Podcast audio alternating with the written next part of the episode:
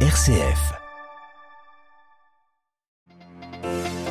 Le pape a reçu ce matin les membres de la commission pontificale biblique en assemblée générale. Dans un discours consigné, François revient sur le regard de foi porté dans la Bible sur la maladie et la souffrance. Nous y revenons juste après ces titres. La Turquie exploite désormais depuis aujourd'hui son plus grand champ de gazier en mer Noire. Une aubaine politique, on le verra pour le président Recep Tayyip Erdogan en pleine campagne électorale. Dans ce journal également, les inquiétudes de l'UNICEF devant la baisse de la couverture vaccinale pour des millions d'enfants dans le monde. La pandémie de Covid-19 est passée par là. Et puis nous irons au Chili où l'extension de l'exploitation d'une mine de cuivre dans les Andes provoque, provoque la colère des associations écologistes et ce malgré les promesses du président de gauche Gabriel Boric. Radio Vatican, le journal Olivier Bonnel. Bonjour, le pape François a reçu ce matin au Vatican en audience les membres de la commission pontificale biblique. Ils sont réunis à l'occasion de leur assemblée plénière. Le pape, euh, qui n'a pas prononcé son discours, préférant parler spontanément avec ses hôtes, dans son texte qui leur a été remis, il est revenu sur le regard de foi porté dans la Bible sur la maladie et la souffrance. Les précisions d'Adélaïde Patrignani. La maladie et la souffrance sont souvent considérées dans la pensée moderne comme une perte, une non-valeur, une nuisance à éliminer à tout prix, considère le pape au début de ce discours. Et pourtant, la Bible nous montre le contraire, une vision de foi qui traverse l'écriture sainte, en particulier par la personne de Jésus. La croix du Christ, rappelle François, devient le signe par excellence de la solidarité de Dieu avec nous et la possibilité de nous joindre à lui dans l'œuvre du salut. Car dans le Christ, la souffrance se transforme en amour et la fin des choses de ce monde devient l'espérance de la résurrection et du salut. La Bible ne donne pas une réponse utopique ni fataliste face au grand mystère de la souffrance. L'épreuve de la maladie devient plutôt un grand don de communion, un lieu de rencontre avec la proximité et la compassion de Dieu qui, avec une infinie miséricorde, prend soin de ses créatures. Pour le chrétien, la douleur parle de la capacité d'aimer et de se laisser aimer. La limitation peut devenir une opportunité de croissance et de rédemption. Enfin, elle apprend à vivre la solidarité humaine et chrétienne. Dans ce discours, François cite notamment Saint Jean-Paul II et sa manière d'avoir vécu la maladie à la fin de sa vie. Adélaïde Petrignani et plus de détails sur cette rencontre à retrouver bien évidemment sur notre site internet vaticanews.va. Au sommaire de l'actualité internationale, la Turquie lance officiellement ce jeudi la production de gaz naturel issu de son plus grand gisement en mer Noire. Le président Recep Tayyip Erdogan doit présider une cérémonie dans la province de Zonguldak. Il inscrit cet événement dans le cadre de sa campagne électorale pour les élections du 14 mai prochain. À Istanbul, les précisions d'Anand Lower. Recep Tayyip Erdogan serait-il superstitieux? Ce 20 avril 2023, à précisément 20h23, le chef de l'État turc présidera au lancement des livraisons de gaz issus du gisement de Sakarya. Il le présente comme le plus grand gisement de gaz naturel de l'histoire de la République de Turquie, qui fête son centenaire cette année. Situé à 165 km des côtes et à plus de 2 km sous le niveau de la mer, le gisement doit fournir dans un premier temps 10 millions de mètres cubes de gaz par jour, avant d'en produire 4 fois plus d'ici 4 ou 5 ans. À moins d'un mois des élections, Recep Tayyip Erdogan fait de sa campagne une démonstration de force et l'axe sur les grands projets accomplis sous sa présidence. Grâce au gaz de la mer Noire, le président promet une baisse de la dépendance énergétique de la Turquie, qui importe actuellement presque tout le gaz qu'elle consomme. Alors que l'inflation alimente le mécontentement, il promet également une baisse des factures de gaz qui ont augmenté l'an dernier de 164% pour les particuliers.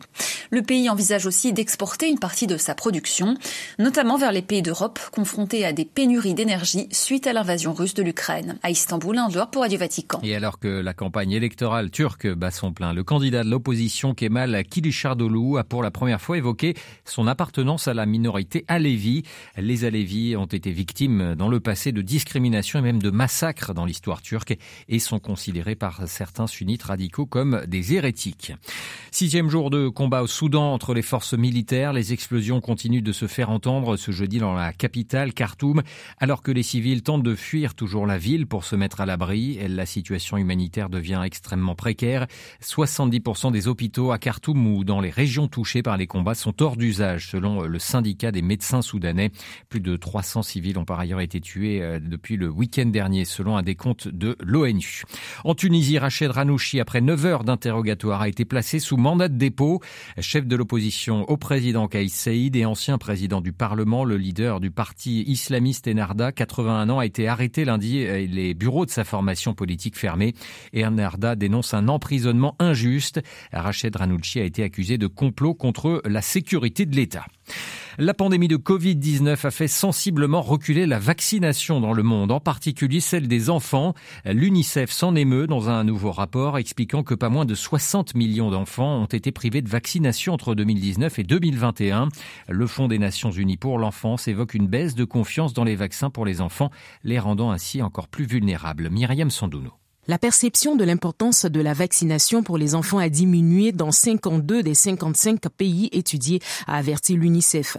La confiance à l'égard de la vaccination infantile s'est érodée durant la pandémie. En Italie, par exemple, la confiance dans les vaccins a chuté de 6,8%. En effet, en fin 2021, l'Inde et le Nigeria comptaient le plus grand nombre d'enfants n'ayant reçu aucune dose de vaccin, mais la croissance du nombre d'enfants non vaccinés était particulièrement plus importante en Birmanie et aux Philippines. L'UNICEF évoque également le nombre de cas de rougeole ayant doublé en 2022 par rapport à l'année précédente.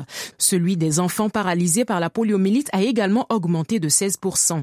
Sept filles sur huit ne sont pas vaccinées contre le papillomavirus humain, ce qui peut provoquer un cancer du col de l'utérus, souligne l'UNICEF. Les enfants non vaccinés vivent pour la plupart dans les communautés les plus pauvres et reculées et dans des pays parfois en situation de conflit. L'agence a exhorté les parents et les personnes s'occupant d'enfants à faire confiance au système de soins de santé et aux fabricants de vaccins, invitant également les gouvernements à accroître leur investissement en faveur de la vaccination afin de protéger les enfants et de prévenir des flambées épidémiques. Myriam Sandouno. Une visite surprise à Kiev ce jeudi, euh, celle du secrétaire général de l'OTAN, Jens Stoltenberg. C'est la première fois qu'il s'y rend depuis euh, le début du conflit. Euh, Jens Stoltenberg qui a participé notamment ce matin à une cérémonie pour commémorer les soldats ukrainiens morts au front sur le plan de l'aide militaire à l'Ukraine, le Danemark et les Pays-Bas ont annoncé ce matin la livraison prochaine de 14 chars Léopard 2, des chars allemands qui seront fournis début 2024. C'est le plus grand exercice de cyberdéfense du monde. Il réunit depuis hier à Tallinn en Estonie plus de 3000 spécialistes des cyberattaques d'une quarantaine de pays. Pendant quatre jours, ils doivent notamment répondre à des simulations d'attaques informatiques en temps réel. Cette dernière année nous a montré à quel point la force de la cyberdéfense est importante, à commencer le ministre estonien de la Défense en référence bien sûr au conflit ukrainien. Après le Brésil, le Venezuela puis le Nicaragua, le chef de la diplomatie russe Sergei Lavrov poursuit sa tournée latino-américaine. Il est depuis hier soir à Cuba. La Russie qui vient renforcer ses alliances avec les pays anti-occidentaux et anti-américains notamment. Direction le Chili où les organisations de défense de l'environnement ne décolèrent pas après l'autorisation de l'extension d'un grand projet minier dans les Andes, malgré les promesses du président de gauche Gabriel Boric. Une entreprise d'extraction britannique envisage d'investir plus de 3 milliards de dollars pour continuer d'exploiter cette mine pendant encore 14 ans. À Santiago, Naila de Rouanet. C'est une mauvaise nouvelle et préoccupante aussi, a déclaré Greenpeace Chile après que l'exécutif a autorisé l'extension de la mine Los Bronces Integrado située au nord de la capitale. Selon l'ONG, le projet, qui vise l'extraction de 150 000 tonnes de cuivre à l'année, pourrait affecter les ressources en eau pour toute la partie est de Santiago. Ce serait également une menace pour certaines espèces endémiques comme le chat des Andes. L'année dernière, une institution d'évaluation environnementale avait rejeté le projet de la compagnie britannique, estimant qu'il y avait un risque pour la population à cause de la pollution atmosphérique générée par l'activité minière. L'entreprise avait alors présenté davantage de garanties et avant de donner son feu vert, le comité des ministres a exigé des conditions plus strictes pour préserver la santé des habitants, l'eau ainsi que la biodiversité. Les organisations de défense de l'environnement s'insurgent de cette décision et rappellent que lors de sa campagne, le président Gabriel Boric s'était fixé comme objectif de devenir le premier gouvernement écologique de l'histoire du pays. À Santiago du Chili, Naila de pour Radio Vatican. Un mot du Sri Lanka pour refermer ce journal où il y a tout juste quatre ans, la communauté chrétienne était endeuillée par les attentats terroristes de Pâques, 260 morts. Une chaîne humaine sera organisée par les chrétiens demain pour demander justice et une enquête indépendante. Ce soir, dans notre édition de 18h, vous entendrez le cardinal Ranjit, l'archevêque de Colombo, la capitale sri-lankaise.